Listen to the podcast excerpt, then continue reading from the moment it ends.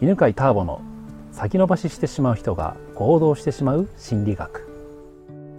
こんにちは、えー今日はもう間もなく冬がやってくる結構外は寒い、まあ、でもまだ雪は降ってない八ヶ岳です今日はですね、えーまあ収録会に1234567人集まってくれてますねじゃあ順番に1人ずつ質問に答えていく形にしましょうねでは最初は、えー自己紹介を簡単にえっと矢口あかりと言います。古試験の ADHD の専門の企業塾に入って、英語をテーマに起業をしていますう。ん、保試験ねもう有名人なんでね 受講生です。斉藤うん受講生でねはい、で、えー、と今英語の教教材材をを作ってたり販売、はいしてます。うん、いいですねじゃあ聞きたいことは何でしょはい。えっとその英語の教材を作るとか。う、うん、企業活動をするために、うんまあ、宣伝を兼ねてブログを書くとか動画を作るとかっていうのをやりたいんですけど、うん、私漫画大好きっ子で、うん、そうなんだはい、そのやるやりたいって思ってるんだけどそれをついつい後回しにしてあ漫画を読んでしまうんですーうんあんまり好きじゃないなと思っていてあどうしたらよいでしょーあるよねはいあるね俺もねゲームやっちゃうんだよねただずっとはしないかな、う、うん、うんいつもまあ大体習慣として仕事部屋に行くとまずパソコンつけたらば一ゲームするのね、うん、そしたら次は仕事に取り掛かるんだけどはい、その漫画を読んじゃうというのはさ、はい、ずっとその後ずっと読む30分1時間ぐらいで止まる時が最近やっと増えてきてのその前は23時間とか普通に浪費してましたああそうなんだねで読んでる時はどういう気分なの何も考えなくてうんいいでストーリーには入ってけるからうーん心地いいんですよねうん焦らない読みながらだんだん焦ってきますあー仕事をしなくちゃなみたいなやるべきことやってないなみたいななるんだね。なりますうんうんうんうん じゃあねそういう時のね解決方法ってね、まあ、大きく分けて2つあってさ1つはもう行動レベルで、まあ、こんな行動したら手っ取り早く解決できるよっていうのとまあ本質的に何がそうさせているのかみたいなの2つがあるのね。でまあじゃあ今回は簡単な行動レベルの話からしてみましょうかね。それって家での話でしょそうですねうんでどうしても家ってねそういう気が散りやすいんだよね誰でもね、うんじゃあちなみにその仕事する部屋には自分の部屋はい自分の部屋です好きなものが置いてある感じ、そうですうね。ん、っていうとまさにそれは気が散る 場所なんだよね、はい。で人ってさあの見たり聞いたりするとトリガーって言うんだけど、はい。いつもやってる行動を取ってしまうわけ、ん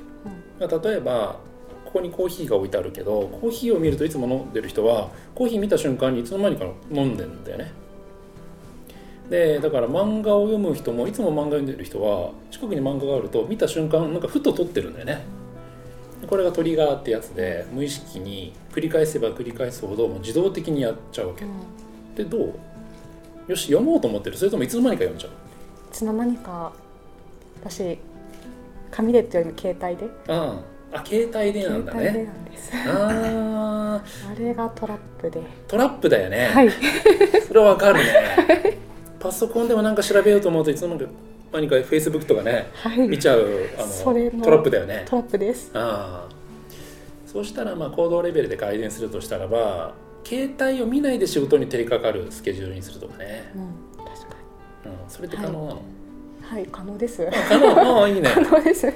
そしたら仕事をするときは携帯を見ずうにん。仕事のなんかはいパ。ソコンパソコンです。あそうパソコンいきなり広げるみたいなはい。あ。はい。パソコンでやるようにします。ねそうそうそうそう、そうするとトリガーがこう発動しないから、はい。い、つの間にか見るってそうですね本当にうんそうそういうのが回避できる、はい。まあ、これが1個ねはい。あともう1個のやり方はえっ、と人って、うんと、社会性が高い動物だからさはい。だからほら今のあかりちゃんってさはいあかりちゃんだよねあかりちゃん、うんはいで家にいるあかりちゃんとは違うじゃんそうですねちょっとちゃんとしてるあかりちゃんじゃんそうですねうん、だから人の中に入るとうんみんなちゃんとしようとするんだよね、うんでそれを利用して俺もそうなんだけど一人であそこに仕事部屋あるけどさあそこに行くともうなんかだらけて、うん、なんかゲームとかしちゃうしなんかいつの間にかなんか音楽をいろいろ聴きあさるみたいなことが始まるんだけどでもそういう時はカフェに行くんだよね、うんうんカフェでもいいし図書館でもいいし、うん要するに人の目があるところに入るとそういうちゃんとした自分になるわけうんでそれって例えばそのカフェにいる時ってさそんなあの窮屈じゃないじゃん窮屈あんまり好きではあない好きじゃないの ねカフェが好きじゃんなんかじゃあ人目がちょっとあるところは大丈夫、大丈夫でうす、ん、例えばどういうところ、というとこうん、カフェじゃなく行くとしたらまあでもカフェぐらいしか思いつかぐならいいしからかカフェに行くんですけど、うんうんうんまあみんな他に行くのはねだから図書館とかまあはいうんなんかちょっとリラックスできるようなスペースでもちょっと人がいるところはいに行って仕事とかすると、確か